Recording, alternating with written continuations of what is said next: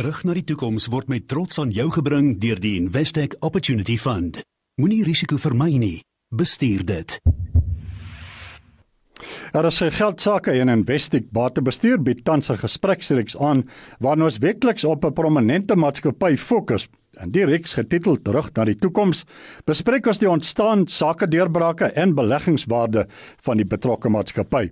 Vandag is die klem op die gesogte Discovery gesondheidsversekering uh, waarvan die aandeleprys die afgelope 3 jaar feitelik drievoudig gestyg het. Maar kommentator en portefeuljebestuurder Charles Bester van Courier Internasionaal, Charles, Discovery se ontstaan en sakegroei kan sekerlik beskryf word as 'n trotse pilaar van entrepreneurskap.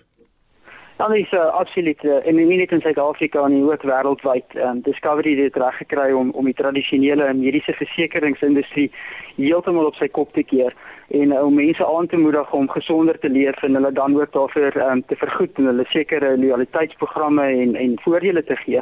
Het mense gegaan vir toetse, hulle het uh, gesonder begin lewe en uiteindelik het dit ook bygedra tot Discovery se wins. As mense na hulle self kyk, as hulle gereeld en in in vir toetse gaan en in in siektes miskien voorlopig op optel, dan kan dit ook ek dink baie goedkoper um, na omgesien word en dan kan hulle ook baie goedkoper die mediese sorg kry wat hulle nodig het. So ehm um, ons sien ook dat hulle dit uitdra na die res van die wêreld so absolute suksesverhaal. Waar sou jy sê het uh, Discovery die werklike sake deurbrake na sukses gemaak? Ek dink Discovery het tradisioneel soos gesê het begin met die mediese versekerings, maar ehm um, hulle het 'n baie loyale kliëntebasis, so hulle kon net regkry om dan ook uit te brei na ander sakemodelle. En regtig die uh, dit wat vir altyd gegeld het in in, in daai besigheidsmodelle regtig op sy op sy kop te keer en elke keer winsgewend te wees, elke keer goeie markandeel te wen en en hulle kan dit kry dit reg om, om al hierdie besighede te integreer en so ook hulle kliënte, hulle lede te in, te integreer sodat uh, Discovery vir al die aanbieding wat daar vir Discovery is baie lojaal teenoor is en dit baie gunstig oorweeg omdat hulle al 'n lang geskiedenis, hulle lang pad saam met saam met die maatskappy stap. Shell Discovery sprei die afgelope jaar of 3 sy vlerke ook internasionaal. Alhoewel, hoe sien jy Discovery se toekoms? Andries ek ek dink uh, vir enige Suid-Afrikaanse maatskappy wat oor die langtermyn wil oorleef is dit uh, absoluut noodsaaklikheid om ook internasionaal besigheid te doen.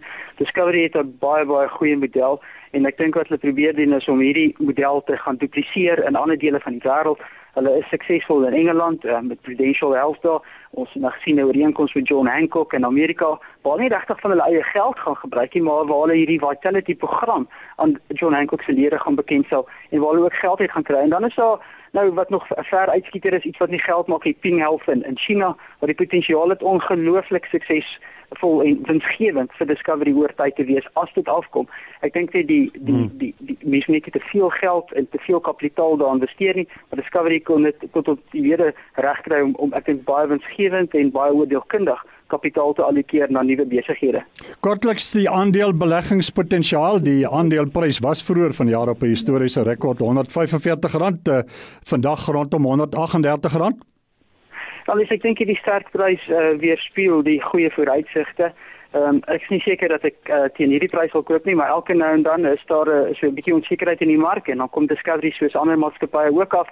So uh, enige swakheid en as 'n mens onder die 120 hierdie aandeel kan koop, dan dink ek is dit 'n moedsere portefeulje. So ek dink wag vir swakheid, wag vir 'n bietjie onsekerheid, wag vir wisselvalligheid.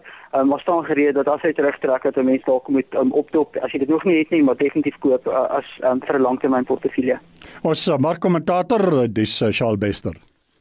Terug na die toekoms is met trots aan jou gebring deur die Investec Opportunity Fund. Moenie risiko vermy nie, bestuur dit. Hoe kry jy die beleggingsopbrengs wat jy benodig met die beskerming wat jy graag wil hê? Om jou beleggingsdoelwitte te behaal is nie sonder risiko nie. Die Investec Opportunity Fund het oor die laaste 18 jaar 'n betroubare opbrengs gelewer wat inflasie klop. Moenie risiko vermy nie, bestuur dit. Besoek opportunitynox.co.za Bel 060 500 900 of raadpleeg jou finansiële adviseur. Investec Fund Managers is 'n geregistreerde effektetrustbestuurder en waarborg nie die kapitaal of die opbrengs van die portefeulje nie. Vorige prestasie dui nie op toekomstige prestasie nie. Dis omtrent uh, groet tyd vir vandag se RS geld sake. Dankie aan ons markkommentator vir die saampraat, Charles Bester, portefeulje bestuurder by Courier Internasionaal Bate en Welvaart Bestuur op George. Charles, voorspoed tot aandag. Mooi loop. Dan praat ons wel geld sake. Baie dankie Andrius. Totsiens en totsiens aan die luisteraars.